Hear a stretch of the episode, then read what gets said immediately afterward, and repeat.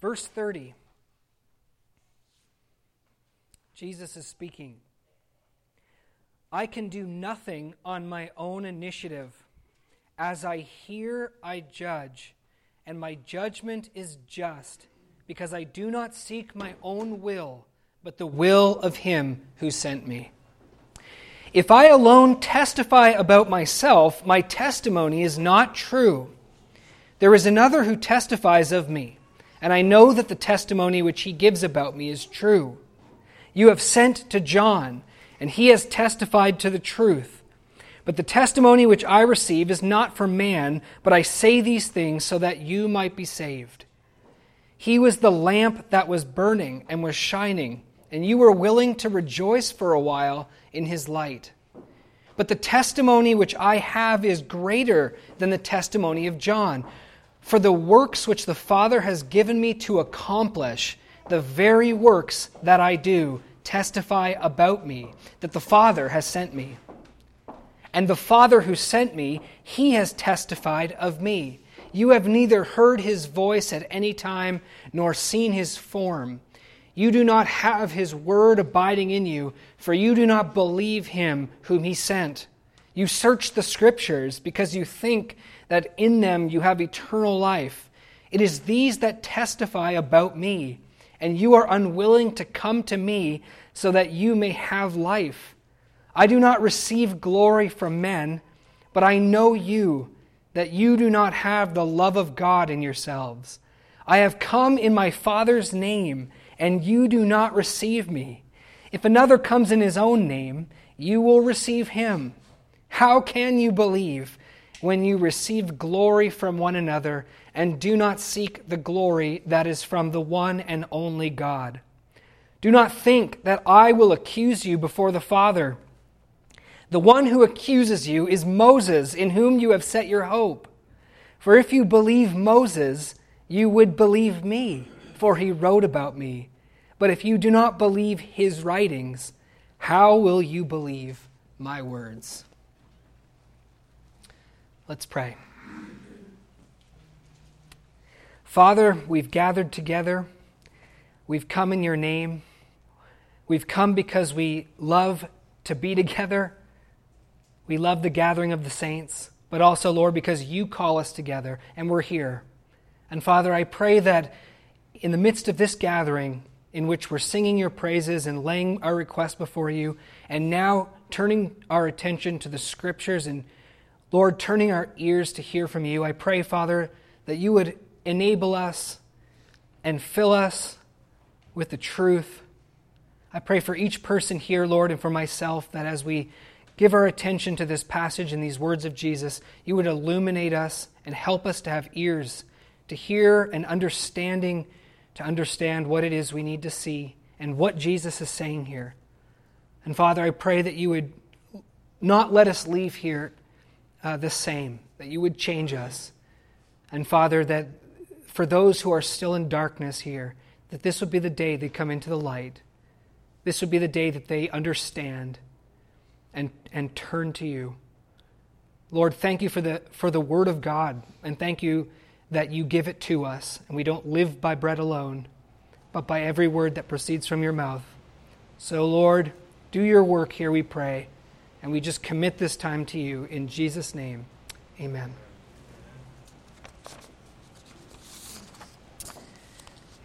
We began last week to look at Jesus' defense of his actions and his identity against two charges that were brought against him by the leadership of Israel, by the religious establishment in Israel. Number one, they accused Jesus of breaking the Sabbath by working on the Sabbath.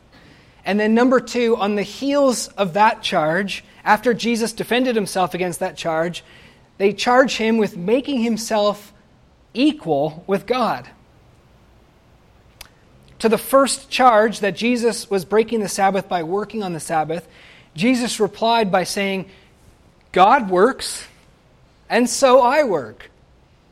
Meaning, if it's, if it's okay for God to work on the Sabbath, then it's okay for me to work on the Sabbath. I can work on the Sabbath like God does because of my special relationship to Him. Now, this was unheard of. The rabbis and the teachers of Israel would have conceded that God works on the Sabbath. In fact, God works all always. God is always at work in his upholding of the universe and so forth.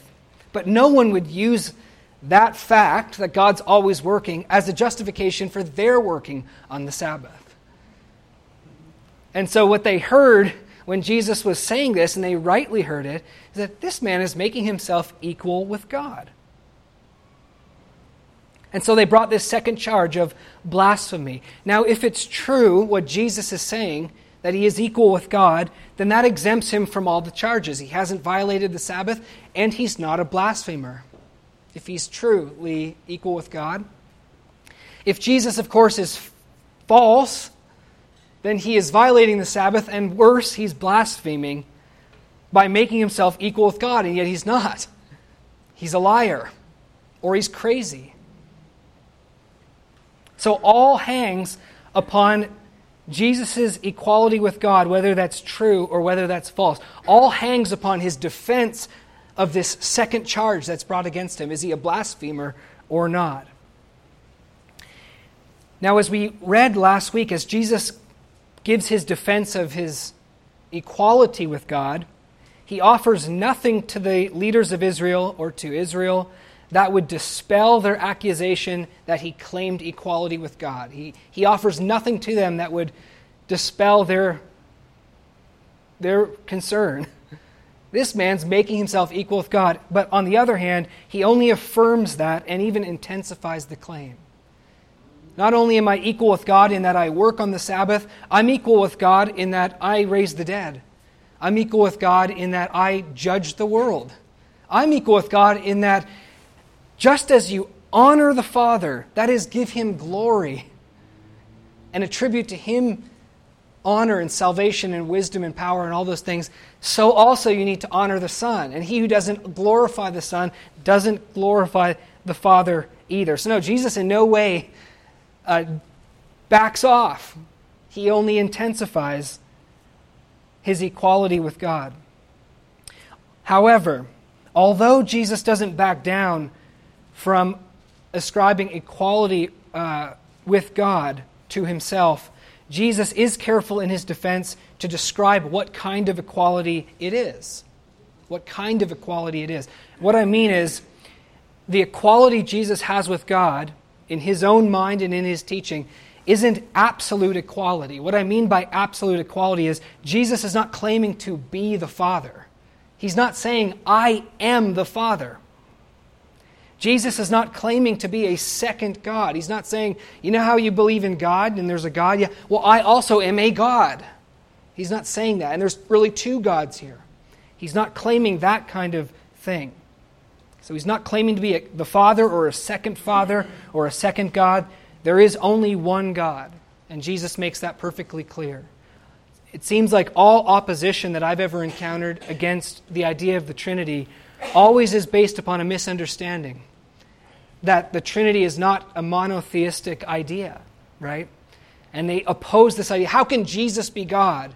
That's like two gods. And they, no, no, you're not understanding what we're saying. You're not understanding what the Bible is saying. There is only one God, and we certainly affirm that. But what Jesus is doing is he's indicating to these people that there's more to the one God than a solitary person. There's more to the one God than a solitary person. That is, when you think of there being one God, you need to think beyond just there being a solitary person.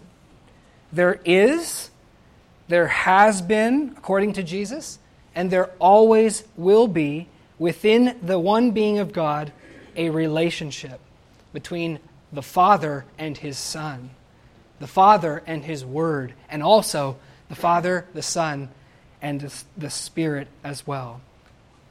So, as I was sharing last week, God is one being, but that doesn't mean He's one person. He's three persons, and it's not illogical and it's not unlawful, but it is unfamiliar because we don't know of any being like that. Whenever we encounter beings, it's always one being, one person, right? What we learn from the Bible is that there is the Father, the Son, and the Holy Spirit, and they are distinct from one another, and yet together they are God. And the Son of God became flesh and dwelt among us. And here he is in John chapter 5, explaining to them that he has come from God, explaining to them his equality with God, explaining to them his distinction from the Father, and explaining to them the purpose of his coming as well. I've come to do the Father's will. I've come to reflect Him. I've come to, res- to uh, imitate Him and do all that He shows me to do. Whatever you see me doing, you see the Father doing because I perfectly represent Him in all He says and all He does. And therefore, to see Jesus is to see the Father. To honor Jesus is to honor the Father. Brothers and sisters, to love Jesus is to love the Father. To hate Jesus is to hate the Father. And that is why what a person does with Jesus ultimately reveals who a person is and what their heart is towards God. You can't reject Jesus and say, I really love God. You know, I, I reject Jesus because that's idolatry. I'm going to stay true to who God is. Jesus, if you want to stay true to who God is, then you have to accept and embrace the Son of God who Jesus who God sent into the world to do his will. How a person judges Jesus in this trial will determine, according to Jesus, how a person is judged in their own trial. And that's where we left off last Sunday. This morning, we're going to step back into this courtroom. For the whole chapter here is a courtroom, it's a courtroom drama. And we're going to continue examining this trial of the ages, this timeless trial that's relevant for every single one of us here. And we're going to continue right where we left off. And there's so much to say, truly, in this section that we read, that I think this morning's sermon will be just slightly longer than usual. So I ask you to please bear with me. Just prepare yourself for it, okay? Good. I'm glad you're eager. We're going to look at three things. To, I'm going to divide this sermon up into three sections as we look at this passage. So, number one, we're going to talk about the role of witnesses in the Bible. The role of witnesses in the Bible. Number two, Alan will need coffee to get through this. Number two, we're going to look at the witnesses that Jesus calls upon to prove his identity as the Son of God. What witnesses does he call forth? What witnesses, if you think about it, this must be amazing, does he think confirms and proves his identity. And thirdly and lastly, we're going to look at the striking plot twist at the end of this courtroom drama and see how Jesus turns the tables on his prosecutors and he charges them with sin. So, first of all, the role of witnesses in the Bible. So, before we look at the witnesses Jesus calls forward, I think it's important for us to, to look at uh, what is the importance of a witness according to the Bible. Now, the word witness has uh, a few different meanings. Narrowly, it can mean an, an eyewitness. So, when we talk of a witness, we could just be meaning an eyewitness. An eyewitness, of course, is one who sees something and then is able to testify or provide, they themselves are proof in that they say, Hey, I saw, and I'm providing the testimony of what I saw on the basis that I saw it. So, narrowly, a witness could be an eyewitness, but broadly speaking, a witness is really just any proof or evidence whatsoever. Any proof or evidence is a witness. Those are synonymous terms proof and evidence. So, an eyewitness falls into the category of the broader uh, category of witness, but anything can be a witness. Could it be an inanimate object? Turn with me to Genesis chapter 31. And this is a typical passage in the Old Testament regarding witness. Genesis 31, verse 44.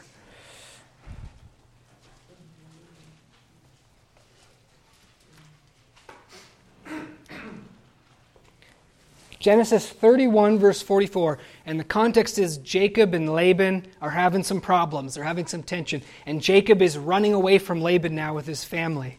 He's worked for him for a very long time. He wants to get away. Laban's not happy about that. He pursues him.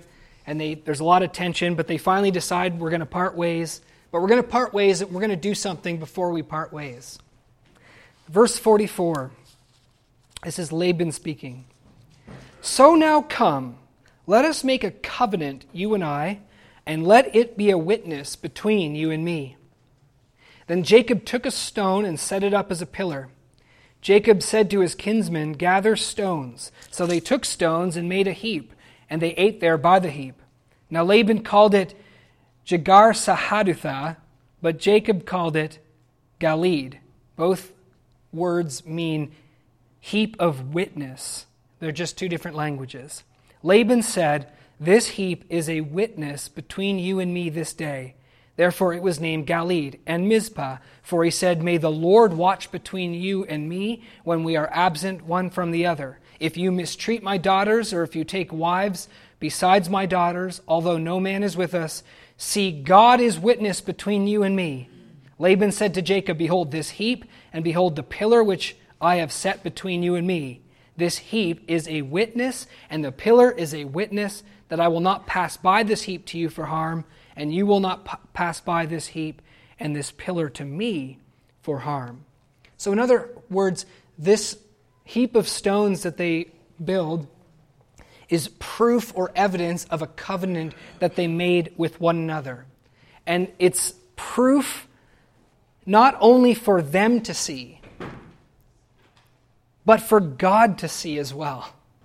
So it's not only, hey, I built this thing, and so if you ever forget about this covenant thing that we made, I can just point to this thing and say, you remember when we made this together?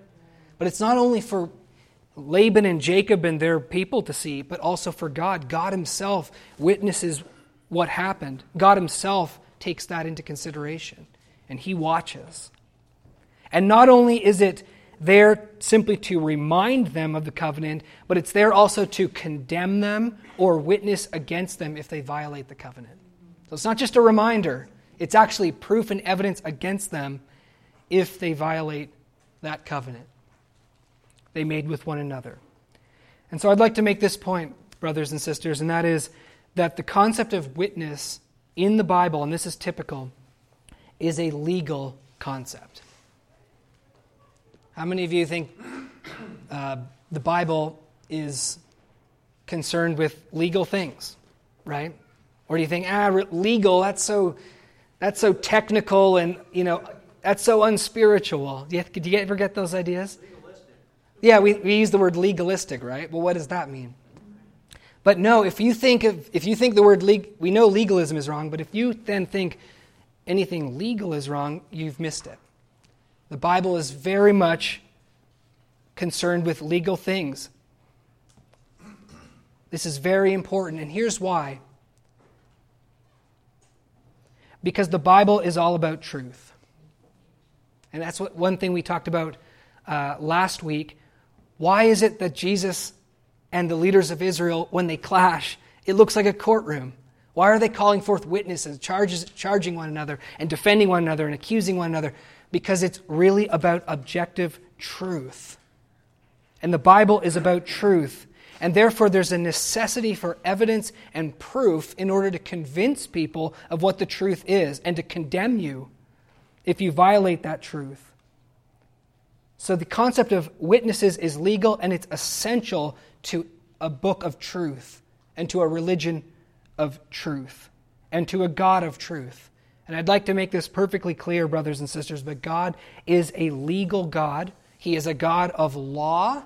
He is a God of truth. And therefore, He is a God of witness. He's a God of evidence. He's a God who calls us, and you can see this throughout the Bible make your case, or I have this against you. I have witnesses against you. He doesn't just uh, accuse without actually making a case, He's got His case and he calls us to consider it. Exodus chapter 20. Here's another important verse regarding witness. This is the Ten Commandments. You should know where we're going with this. Exodus 20, verse 16.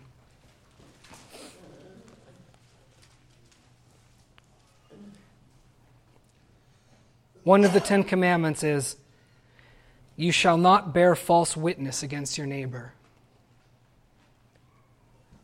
This is, a ten, this is one of the Ten Commandments.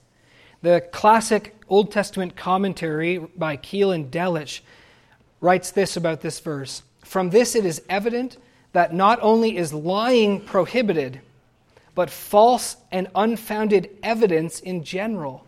Not only evidence before a judge, but false evidence of every kind. You're not to bear false witness against your neighbor. You're not to say, I saw something or I know something when it's not true. Because God is a God of truth, and this is why this is in the Ten Commandments. This is why God actually spoke this with his own voice from Mount Sinai, because he's concerned with truth. He's concerned with what we say. He's concerned that we don't spread lies and falsehoods. God is concerned about reality, and he wants us to live in reality and not in lies. In Proverbs chapter 6, verse 19, uh, chapter 6, you'll remember in that chapter, there are six things the Lord hates, yea, seven that he abominates, right? And there's seven things that that proverb lists that God absolutely hates. And you know what's interesting? Two of the seven is false witness. Two of the seven. There are seven things God absolutely hates, and two of those is lying and bearing false witness. I don't think anything else is repeated twice.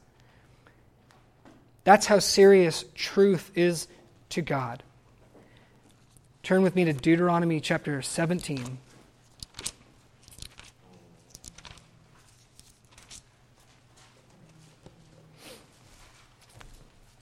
And in this chapter, we find a very important principle that's repeated in different places in the law. It's quoted in the New Testament several times. Deuteronomy 17, verse 6. On the evidence of two witnesses or three witnesses, he who is to die shall be put to death. He shall not be put to death on the evidence of one witness. Now, this is in the law, so you're seeing now God's concern for truth and evidence very clearly here. People's lives are at stake when it comes to truth, amen? People's souls are at stake when it comes to truth, amen? And here we have a principle. I don't believe we're supposed to take this passage in a wooden manner. We're not to take it woodenly. I have two or three witnesses, therefore it must be true, whatever is being said, right? We have seen in history, you can get two or three liars together, right? And they don't, just because there's two or three numerically doesn't mean their case is solid. But rather, this is a principle. It's simply a principle that's saying if you're going to condemn somebody or if you're going to establish something as true, you've got to build a case. And it's got to be a sound case. You don't just believe stuff unless you have good reason to believe it. So it's a principle, and it's an awesome principle. I think this is one of my favorite principles in the law because it's showing us that God is a God of truth and He requires evidence. You got to make a case, it's got to be a good one. So it's just simply a command. Don't cut corners here when it comes to investigating and finding out what is actually true. I wish more people would take this principle seriously in this world when it comes to religion, right? On the testimony of two or three witnesses, the principle is you got to make sure you know what you're talking about. You got to investigate. You don't just believe in a religion because you were raised in it, right? That's only one evidence. That's only one witness. That's your parents. They tell you what you should believe, and so you're raised in it and you believe it. Of course, you're a kid. But as you get older, then you got to think, well, you know, a lot of people's parents tell them to believe stuff. And I don't know if that's really a sound case. I mean, the case needs to be a little bit stronger. Mom and dad, can you give me some reasons why we believe this as a family? Are they good reasons? Do they hold the te- stand up to the test of scrutiny? It's sad that more people don't do that.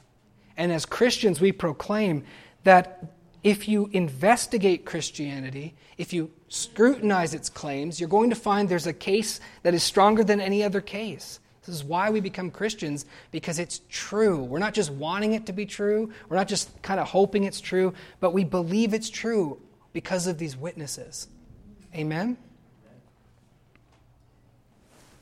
So it's serious stuff.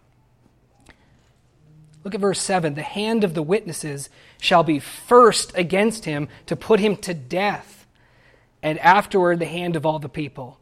so you shall purge evil from your midst. So, what he's saying is, witnessing is so profoundly important that if you're going to bring a charge against somebody that they're to die, the witnesses will be the first to put that person to death. That means God saying it lays upon, it all is upon the witnesses, right? Two chapters over, Deuteronomy 19, verse 15. Here's what God does with false witnesses. Verse 15 of chapter 19. A single witness shall not rise up against a man on account of any iniquity or any sin which he has committed. On the evidence of two or three witnesses, a matter shall be confirmed. If a malicious witness rises up against a man to accuse him of wrongdoing, then both the men who have dispute shall stand before the Lord, before the priests and the judges who will be in the office in those days. The judges shall investigate thoroughly, and if the witness is a false witness and has accused his brother falsely, you shall do to him just as he intended to do to his brother. Thus you shall purge the evil from among you. The rest will hear and be afraid, and will never again do such an evil thing among you. Thus shall you not show pity, life for life, eye for eye, tooth for tooth, hand for hand, foot for foot. So God's saying, you investigate thoroughly, and if this guy's found out to be lying, well, whatever he wanted to happen to this guy has to happen to him, and you don't pity him, you purge that evil out of the people, because that's evil. And so we see how serious this is to God. There are so many other places in the Old Testament we could go to talk about the role of witnesses. I think of Deuteronomy 32, where God teaches Moses a song. And he says, This song, you will, you will teach it to the people of Israel that they may remember it for generations, that the song may be a witness against them. And in this song, Moses, God gives to Moses a prophecy of the entire history of Israel. So I'm just basically going to prophesy all the things that's going to happen to this people. You teach it to them so they remember it, and when it all happens in the future, that song will be a witness. Prophecy is a witness of the truth of God. Isaiah 43 God says that the people of Israel themselves, the nation themselves, is a witness that there is no other God but God, but Yahweh. You are my witnesses, declares the Lord. So there's a body of people and their tradition and their history that's been passed down from time immemorial testifies of the history and the acts of God and that He alone is God. The people of Israel themselves are a witness.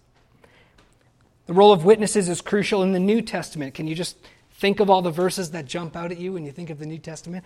For example, Luke 24 at the end, You are my witnesses, Jesus says to his apostles. He's sending them forth to witness into all the world of what they saw, right? His resurrection, his teachings, his death, resurrection, and all those things.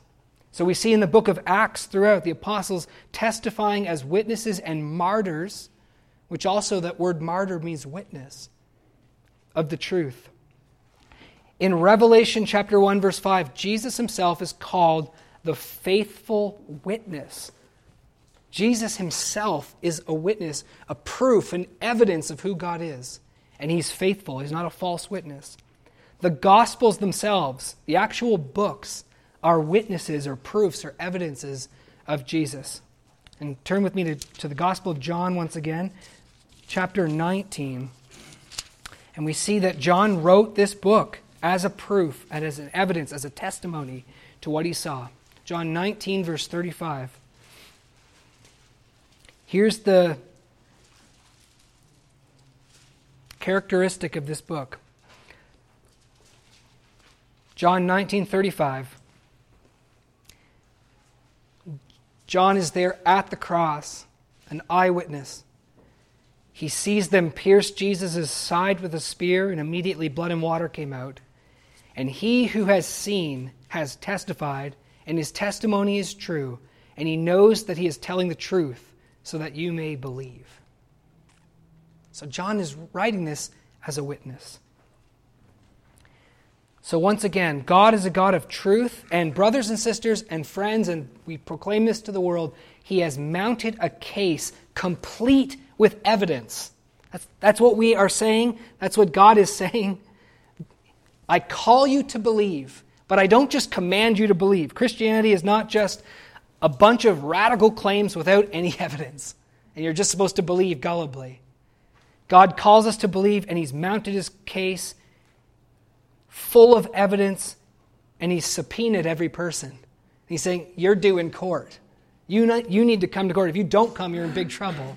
You need to come and you need to look at this and you need to believe. And as Christians, we proclaim that the case is incontestable. You come.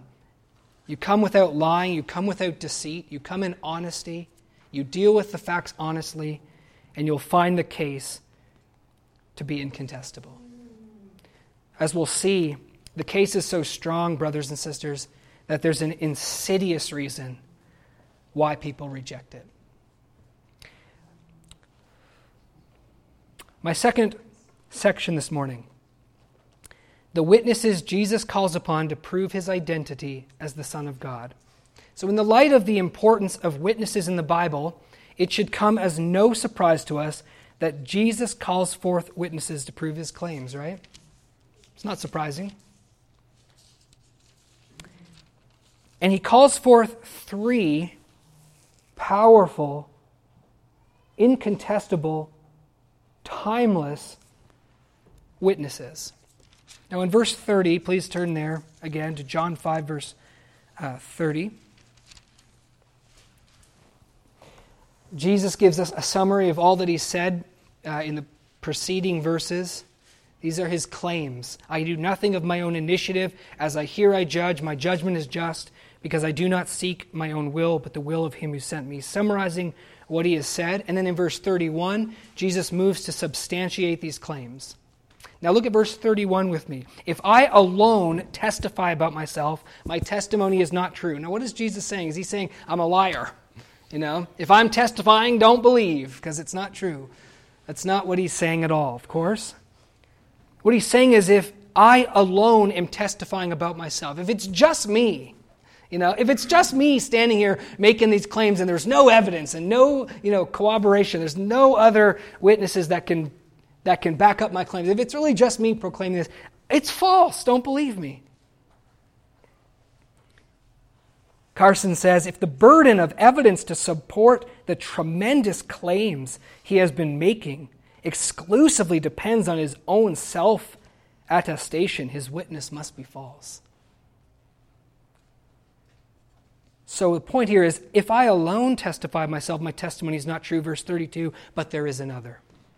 So here's his point. He says, No, it's not just me saying this.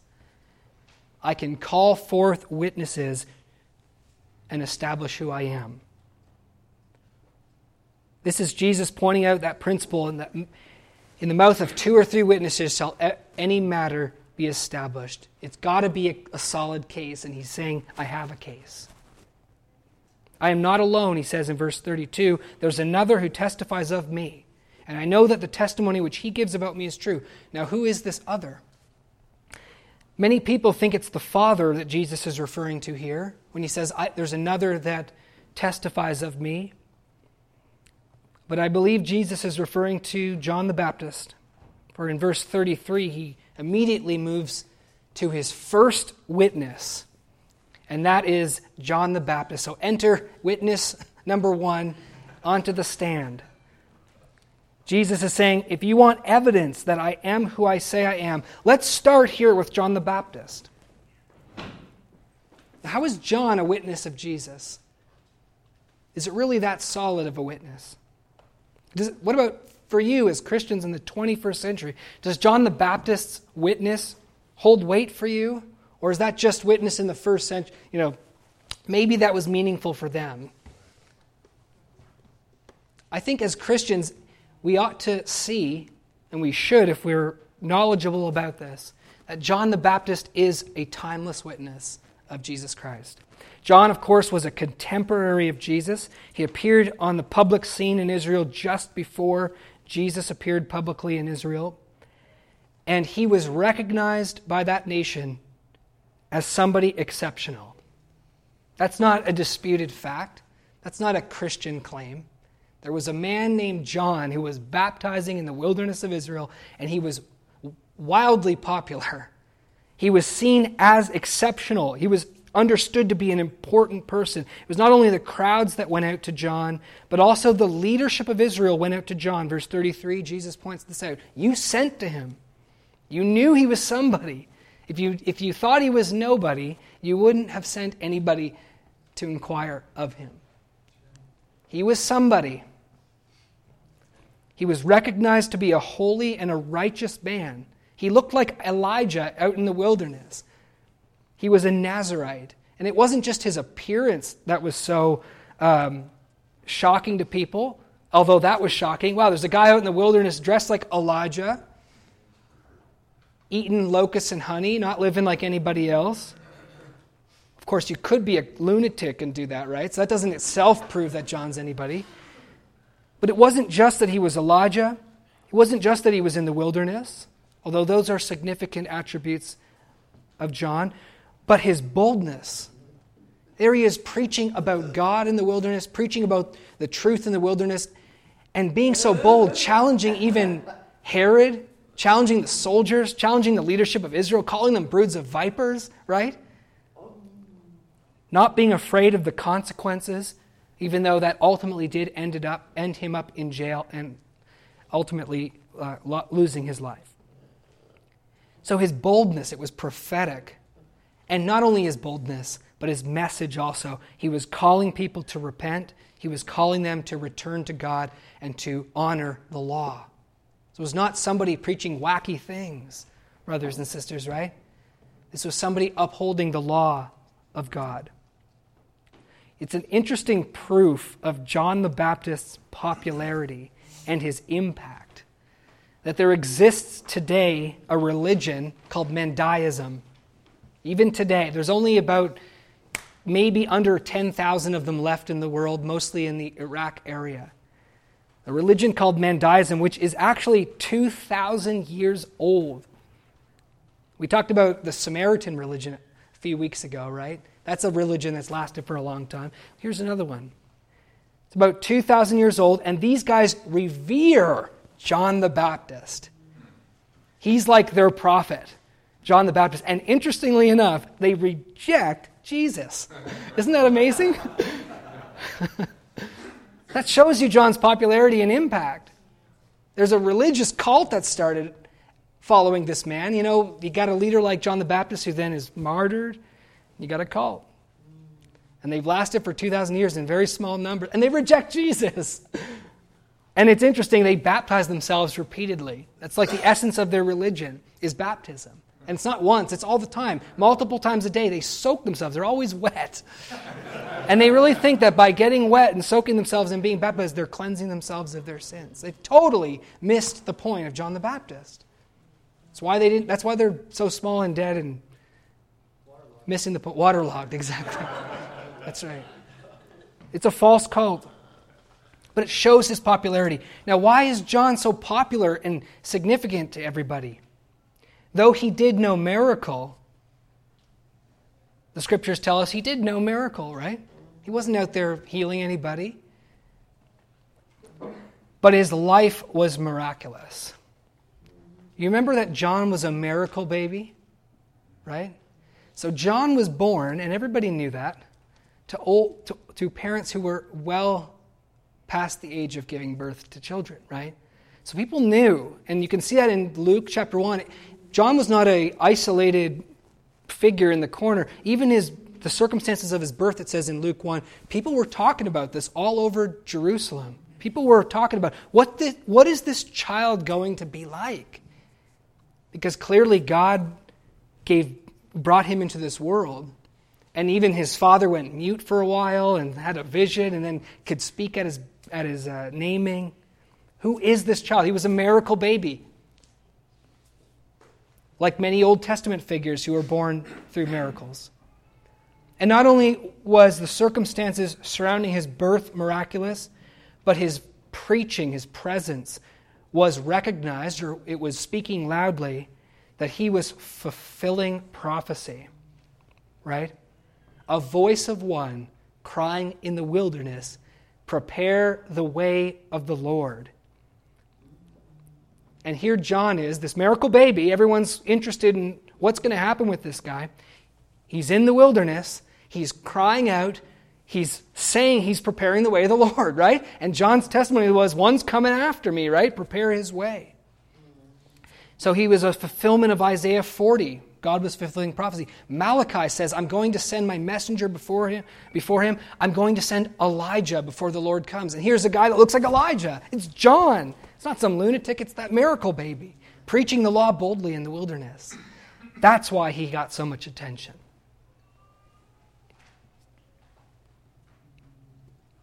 So it's no wonder that they sent to him. Turn with me to John chapter 1, and we'll look at John's testimony. They sent to John. John chapter 1, starting in verse 6.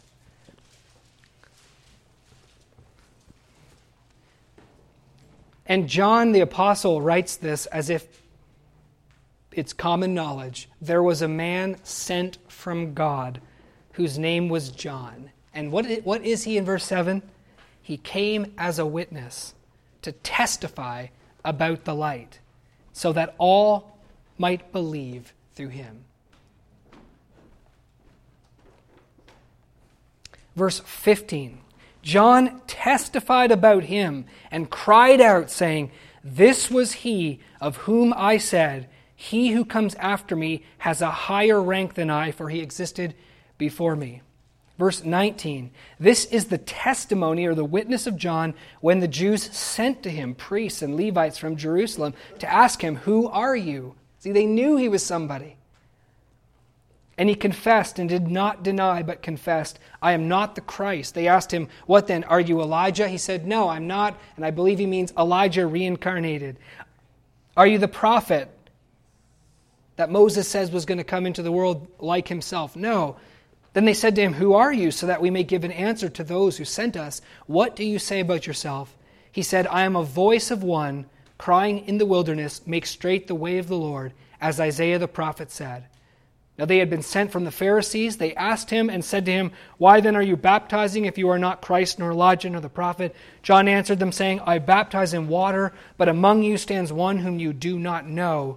It is he who comes after me, the thong of whose sandals I am not worthy to untie. This was his testimony. I am the fulfillment of Isaiah chapter 40. I am preparing the way of the Lord. I am the forerunner to the Messiah. And, brothers and sisters, John the Baptist's witness is not just for them in the first century, it's a timeless witness because when you understand history and you understand prophecy and you're asking who is the Messiah that this Bible prophesies of, then you also must inquire into the forerunner, and we have in history a forerunner who testified of Jesus. And so his testimony is for us as well. And if you look at verse 34 of chapter 5 in John, Jesus says, The testimony which I receive is not from man, but I say these things so that you may be saved. What Jesus is saying is, this is for your sake. It's not for mine. I knew I was I knew I was the Messiah and I knew I am the Messiah. I didn't need John to tell me who I was. You need John to tell me to tell you who I am. So Jesus is saying, I don't depend my identity and who I know who I am. I don't need this testimony, you do. And God brings us light. Verse 35 God brings us light when we're in darkness. God brings us truth when, there, when we are in falsehood so that we can believe and be saved. And the question is we either believe or we shut our eyes against the light that God gives us. And John was sent into the world as a light. Let's look at the second witness, verse 36. The second witness that Christ calls forth are his own works, the works of Christ. If John the Baptist's witness is weighty, and it is, much more is this second witness to Christ. Verse 36 says this The testimony which I have is greater than the testimony of John. For the works which the Father has given me to accomplish, the very works that I do, testify about me that the Father has sent me. The NIV has it in the singular, the work that I have been given, but it is in the plural in the Greek. So we're to understand Jesus to be thinking of many things. The, the works that God has given me testify of me. Now, what are these works? Some would limit them to miracles. That basically, what Jesus is referring to is his miraculous works. And they're just simply supernatural evidences that he is divine, supernatural evidences that he's exceptional. But I believe Jesus is referring to something far broader than just his miracles. And we're to take this, brothers and sisters, in its widest possible sense. All the works Jesus was shown by the Father to do. That would include his miracles, that would include his speaking, that would include his giving life to the dead, that would include his judging the world, and so forth. All the works. Turn with me back to chapter 4, verse 34. And Jesus is talking about those same works. And notice the similar language. 434. Jesus said to them, My food is to do the will of him who sent me and to accomplish his work. And in the context, this is Jesus seeking and saving those who are lost. This is him reaching out to those Samaritans, right? And bringing them in. That's part of the works of the Father that Jesus was doing. Chapter 5, verse 20. We read this last week. For the Father loves the Son and shows him all things that he himself is doing. And the Father will show him greater works than these, so that you will marvel. Well, in the context here, uh, what is the greater works? Well, the lesser works was him healing this man at the pool of Bethesda. That's part of his work that the Father gave. But Jesus is saying there's greater works that God is going to show me that I'm going to do raising the dead, judging the world giving life to those who are dead. Chapter 14, verse 10. Another important verse regarding works.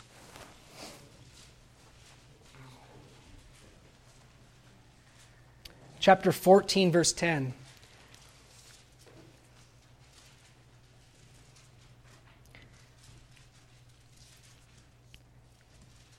Do you not believe that I am in the Father? and the Father is in me, the words that I say to you, I do not speak on my own initiative. That sounds like what Jesus says I can do nothing of my own initiative, right? Now he's saying, I don't even speak of my own initiative or from myself, but the Father abiding in me does his works. And so we're to understand the works of Christ to include also his words. And so when Jesus says, I call forth the witness of my works, he's referring to his miracles, he's referring to his words, he's referring to him seeking and saving the lost. And I'll turn us to one more passage in John chapter 17, verse 4. And here we come to the cream of the crop, the culmination of his works. 17, verse 4. I glorified you on the earth, having accomplished the work which you have given me to do. Here, Jesus has said he's accomplished the work. He speaks past tense, even though, as we know, he's right about to do the greatest work that he was sent to do. And so we're to understand that Jesus is speaking proleptically that's a word that means it hasn't happened yet, but it's so certain he's saying it as if it was past. I've finished the work, even though he's right at the door of finishing that work. The greatest of all works that the Father has given him to do lies before him, which is the cross that he would bear in obedience to the Father, in fulfillment of prophecy Jesus died for us. Amen? That was a work that the Father gave him to do. And this work brings God glory like no other work that Jesus could have done. If all we had seen was the miracles of Jesus that he had performed, we would not know the glory of the Father if he had not gone all the way and finished the work. That God gave him to do. Because on the cross, when Jesus died, thereby perfectly representing the Father, he represented him before us and revealed the Father's righteousness to us. By his actions in going to the cross, he gave witness that God is a just God. Is there any other way, Father, that Dale could be forgiven, or that Eli could be forgiven, or that Lori can be forgiven? Is there any other way? Can't you forgive him any other way? Silence. There is no other way than for Jesus himself to take the cup of wrath and suffering and to bear our sins so that we can be saved. Because he proclaims at the cross God is just. God is inflexibly just, and his standard is perfection, righteous perfection, perfect love. Okay, well, maybe you can't just forgive them, but maybe, maybe they don't need to be forgiven. Maybe the standard's not so high. Maybe we can lower the standard a little bit and they'll all pass, and then we don't need to do any atonement. Nope.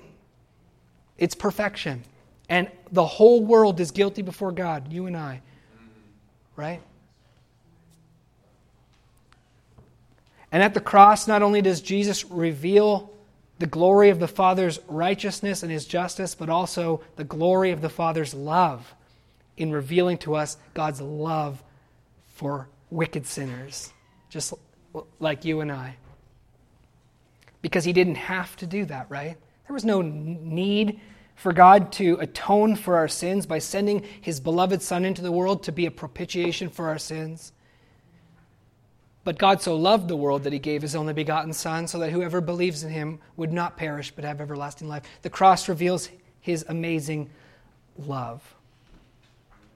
And Jesus on the cross, when it was all over, cried out, It is finished or accomplished, same word. I've finished that work of atonement which you have gave me to do. I don't believe all of Jesus' works were finished when he cried, It is finished, but the work of atonement, propitiation was finished because there's another great work Jesus had to do. What was that work? Do you remember? Chapter 2, verse 19 Destroy this temple, and I will build it again. And chapter 10, verse 18, Jesus says, No one takes my life. I lay it down and I take it up again. I have this commandment from the Father, and that's why he loves me. Jesus raised from the dead. And this also is his work, and I think one of his greatest works that witnesses and testifies of who he is. Amen? So, all of his works, brothers and sisters, testify of who he is, incontestably, actually. He fulfills prophecy, he works miracles, his teaching honors the law, he gathers the lost sheep. He dies to save us. He rises from the dead. He ascends into heaven. He sits down at the right hand of the Father. Can anything else proclaim more clearly and loudly who He is and show us His glory? Behold, a greater light. The sun itself arise. Jesus, bright sun of righteousness, salutes our wondering eyes. You see him and you see the Father, and you see that all is light. The third witness and the last witness this morning that we'll consider is the witness of the Scriptures. Now, someone, let's turn back to John 5, might stop me and say, Hold on a second, Eli. I think you're skipping something here. What about the witness of the Father, verse 37?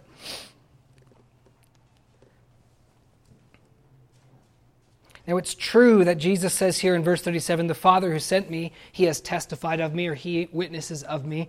But my question this morning to you is what is the Father's witness? What is the Father's testimony? When Jesus says, My Father testifies, what is this he's thinking of? Now, some think, and perhaps you do, or you know people who do, they think that the witness of the Father to Christ is the voice of the Father that was, that was audibly heard at Jesus' baptism. You remember? Jesus was baptized by John, and God audibly spoke and said, This is my beloved Son in whom I am well pleased. And so, Some think that what Jesus is referring to here in verse 37 is just that witness. God the Father spoke of his Son. But that event is not recorded in the Gospel of John, the event of the Father speaking about his Son at the baptism, nor was everyone there when that happened. And if that is the case, that what Jesus is speaking about is the voice of God at his baptism, how do we explain the rest of verse 37, which says, You have neither heard his voice at any time, nor seen his form? It seems like if Jesus was referring to the voice of God the Father at the baptism, he'd be able to say, You heard his voice, right? He said, I am his son. But Jesus says, right after saying, The Father testifies of me, he then accuses them of saying, You've never heard the Father. He's testified of me, and you've not heard him. So I think we must rule out the voice at the baptism. And if it's not the voice at the baptism of Jesus, then what is it? When has the Father testified of the Son in such a way that the leaders of Israel did not hear? And the answer, of course, is well, through many things. The Father, of course, testified of the Son through John the Baptist, through the works of Jesus, but these have already been called as witnesses. And I believe that what Jesus is speaking of here is explained in the following few verses. He provides us the answer in verse 38 You do not have his word abiding in you. And it's because you don't have his word abiding in you that you don't believe the one whom he has sent. And I believe verse 39 to verse 47 is an expansion of this. And that's why I say the third witness is the scriptures. I believe the Father has testified of his Son through them. And the Jews have not heard. Jesus is, in, is essentially saying, The Father has testified and you have not heard it. You do not know him, therefore you do not know me. G. Campbell Morgan says he thus charged them with ignorance of God. And the amazing thing is, he says, You are ignorant of God, and you're ignorant of God because you're ignorant of the very thing that you claim not to be ignorant of, and that's the Scriptures. The Jews searched the Scriptures diligently, they read the Scriptures diligently, they continue to do that. The, the, the heart and soul of Judaism today is study of the Torah. And they believe that by studying the scriptures that they have eternal life. Rabbi Hillel in Jesus' day taught that the more one studies this Torah, the more life he has. And if he has nothing else but study of the Torah, he achieves the world to come. And so they searched the scriptures, thinking that the scriptures themselves gave life, and they fundamentally missed the whole point of the scriptures, which is what? Verse 39 and verse 46 These testify of me. They are a witness of me. And in verse 46, Moses wrote about me.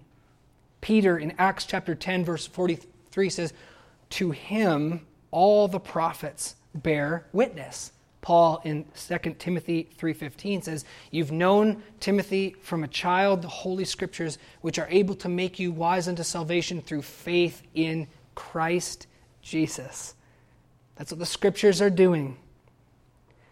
Marcus Dods comments, "The true function of scripture is expressed in the words they testify about me. They do not give life as the Jews thought, they lead to the life giver."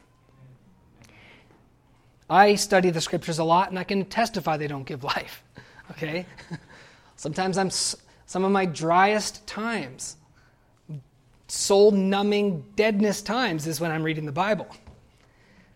But when the Bible leads me to Christ, when I'm led through them. And make no mistake, Jesus is not disparaging the scriptures in any way. You cannot know him apart from the scriptures. They lead to him. He's actually honoring them here, he's actually pointing to them here. He's saying, You need to reevaluate how you understand them here, right? So, no, there's no disparagement of scripture whatsoever.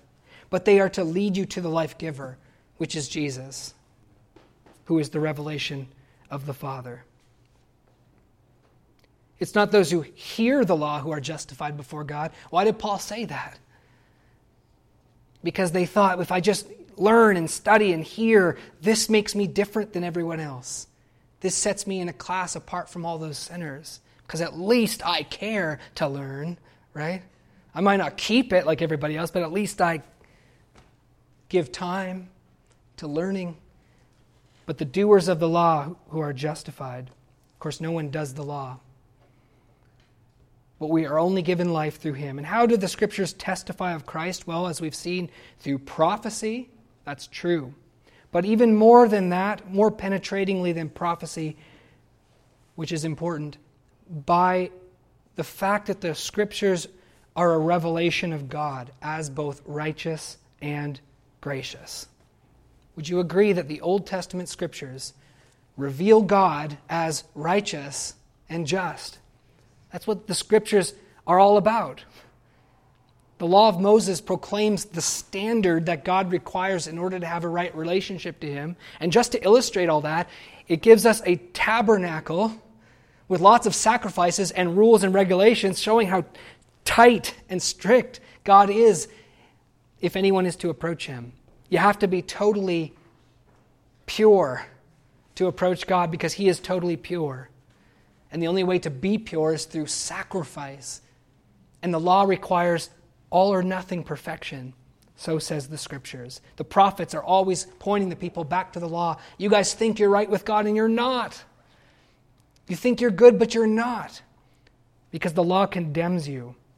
And so the scriptures show God's righteousness and they also show God's gracious. Who cannot fail to see in the scriptures that God, by his deeds and by his prophecies and promises, reveals his graciousness towards sinners? So, had the Jews truly understood and received the revelation of God and of His Word, they would have received the culmination of that Word, who is Jesus. Amen? If they had got the Scriptures, they would have gotten Him. And failure to receive Jesus is really just an indication of failure to receive God in, as He's revealed in the Scriptures. So here are the three timeless witnesses that Jesus calls forth John the Baptist, his contemporary, his own works that he did, and the scriptures, both in their prophecies and in what they reveal. And I don't know about you, brothers and sisters, but that's why I believe in Jesus. I believe in Jesus because of John the Baptist and the history that happened in the first century. I believe in Jesus because of his works because I believe that he did those things that he did. And he taught what he taught. And he died for my sins and he rose from the dead. And this convinces me that Jesus is the Messiah. There's so much, of course, to, to talk about and to say here, but I'm just saying in a nutshell this is it. And furthermore, I believe in Jesus because of the scriptures, because Jesus fulfills the prophecies of the Messiah, and he as well came in perfect alignment with the revelation of God as he is in Scripture. He spoke the words and the truth of God. Thus, I believe in the 21st century. Finally, this morning, as I finish, I'd like us to consider the striking plot twist. They had put Jesus on trial, they were accusing him of sin, they had Jesus on the defense. And then all of a sudden, Jesus turns the tables and he gives them a damning indictment. What he says to them could not be more scathing. He couldn't say anything more scathing to them than what he does. Imagine Jesus on the, on the stand, he's in the witness box, he's defending himself, and then all of a sudden he stands up and begins charging his prosecution with sin. And you get an idea of what's going on here. Now let's see what the charges are. Verse 40. You are unwilling to come to me so that you may have life. So he charges them with unwillingness. Verse 42 I know you,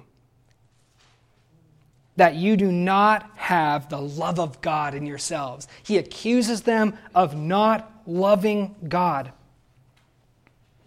Verse 43 I've come in my Father's name, and you don't receive me. Precisely for that reason, because I come in the name of the Father, because I come in the will of the Father, because I resemble the Father, you reject me. But you'll re- you will accept another if he comes in his own name. You will receive charlatans. He accuses them of that. And verse 44 how can you believe when you receive glory from one another and you do not seek the glory that is from the one and only God? So you're glory seekers. You seek glory from men. You don't care about God's approbation, you only care about the approbation of men. Verse 46 and 47, here's a biting one. You don't believe Moses. If you had believed Moses, you would have believed me. But if you do not believe his writings, how will you believe my words? So he accuses them of these things. Now imagine from their perspective how offensive that would be. No charges, friends, could be more serious than this. And I'd like to make this perfectly clear. Jesus is telling us in no uncertain terms that the reason why people do not believe in him is ultimately not because they are uninformed or stupid or deprived, but because they are resistant, proud, they do not love God, they are unwilling. And that unwillingness to come to the truth is so powerful that even with the scriptures before them and all the study that they've put into the scriptures before them, and even with John the Baptist before them, and even with Jesus Christ himself before them and all of his works that he's done, they still will not believe. Isn't that incredible? Even with all of that, which is why Jesus says in verse 19 of chapter 3 this is the condemnation that light has come into the world and men loved darkness more than light because their deeds were evil. And I'd like to ask you do you think it's any different today? Do you think it's any different today? Man, if we only had a John the Baptist like person who would show up today, man, things would be different, right? If only someone like with a miraculous birth and he came fulfilling prophecy and he was bold as a lion, you know, and he preached the gospel fearlessly, man, then there'd be a difference. You think that? Oh man, if Jesus were here, if he were here doing miracles and teaching clearly that he was of the Father, and eh, man, if you you know, if it all happened in our day, boy, things would be different. No. Things would not be different. Because as Paul says in Romans 8, verse 7, the fleshly mind is enmity against God. It will not submit itself to the law of God. Indeed, it cannot. Remember that verse? The fleshly mind will not and cannot submit itself to the truth of God and his righteousness. And I'd like to offer an explanation of that verse.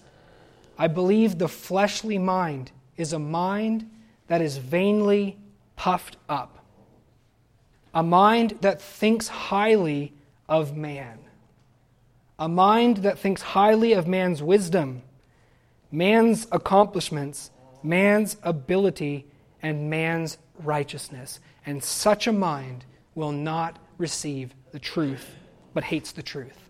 And as long as a person has a fleshly mind, they cannot receive the truth of God. Only when a mind is humbled, when a mind sees the idiocy of human wisdom, when a mind sees the vanity of human accomplishments, when a mind sees the, inco- the impotence of human ability, and when a mind sees the filthy rags of human righteousness, will it even be able and willing to embrace Christ? Do you believe that? Are you impressed with man's wisdom? Are you impressed with man's accomplishments and what man can do? Isn't that what the non believing world is all about? Isn't that what the media is all about? Look at the great things we can accomplish together. We can do so much. We can do anything, basically, right? And look how good everybody, the whole world is basically good, right? Everybody is good. Everybody is righteous. Only a few people are bad. Human beings are essentially good, essentially accomplished, essentially able, essentially wise. And as long as you have that mindset, you cannot receive and submit to the righteousness of God. The Bible tells us God gave us the law in order to kill us and humble us and lead us to Christ, that we might be justified through faith. And until a person has been killed, they won't accept Christ. The Jews hoped that Moses would advocate for them. They actually believed. You know how Moses, in his earthly life, advocated for Israel all the time, right? God was going to wipe them out, and Moses stood in the breach and said, No, don't do it, God. They're your people. So the Jews thought in the, in, in the judgment, Moses would advocate. Moses would stand in the gap and say, Don't do it, God. And Jesus here says, You hope in him, you hope in his law, you hope in his scripture, and you hope in his advocacy, he will accuse you. Because the law of Moses is meant to kill you.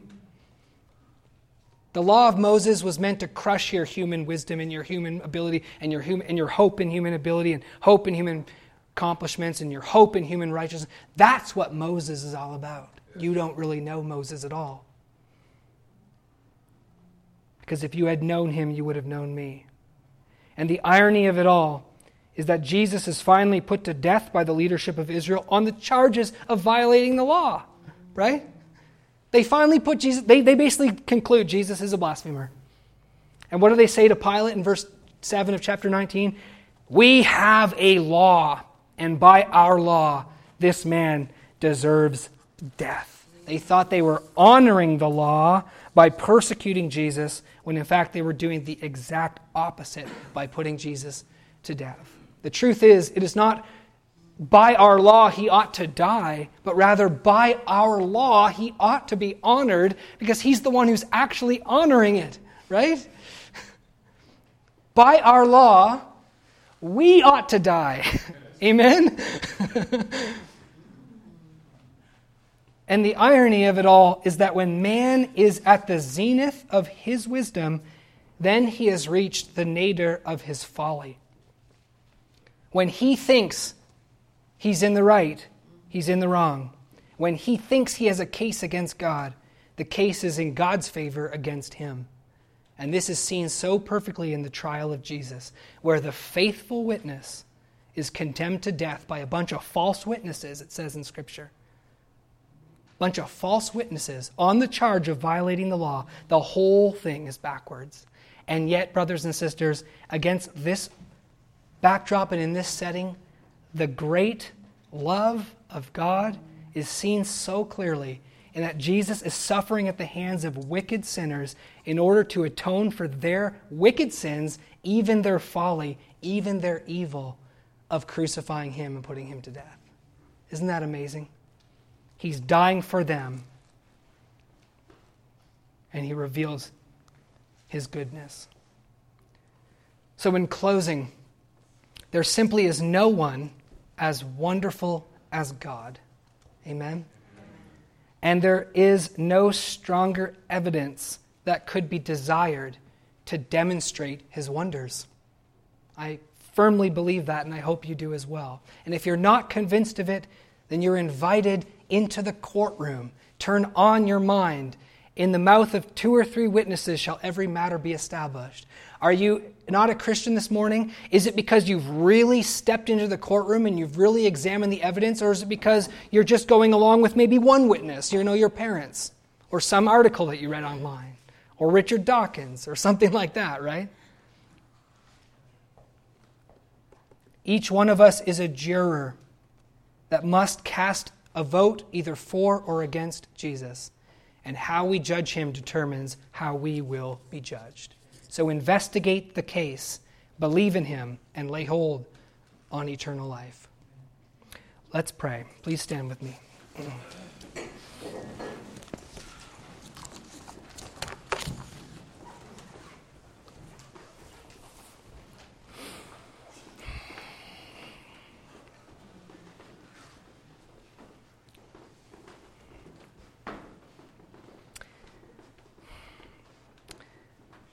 Father, we give you thanks, which is insufficient, for sending your Son into the world to die for our sins. I pray that you would hit us afresh this morning with this truth that you sent your Son to die for our sins.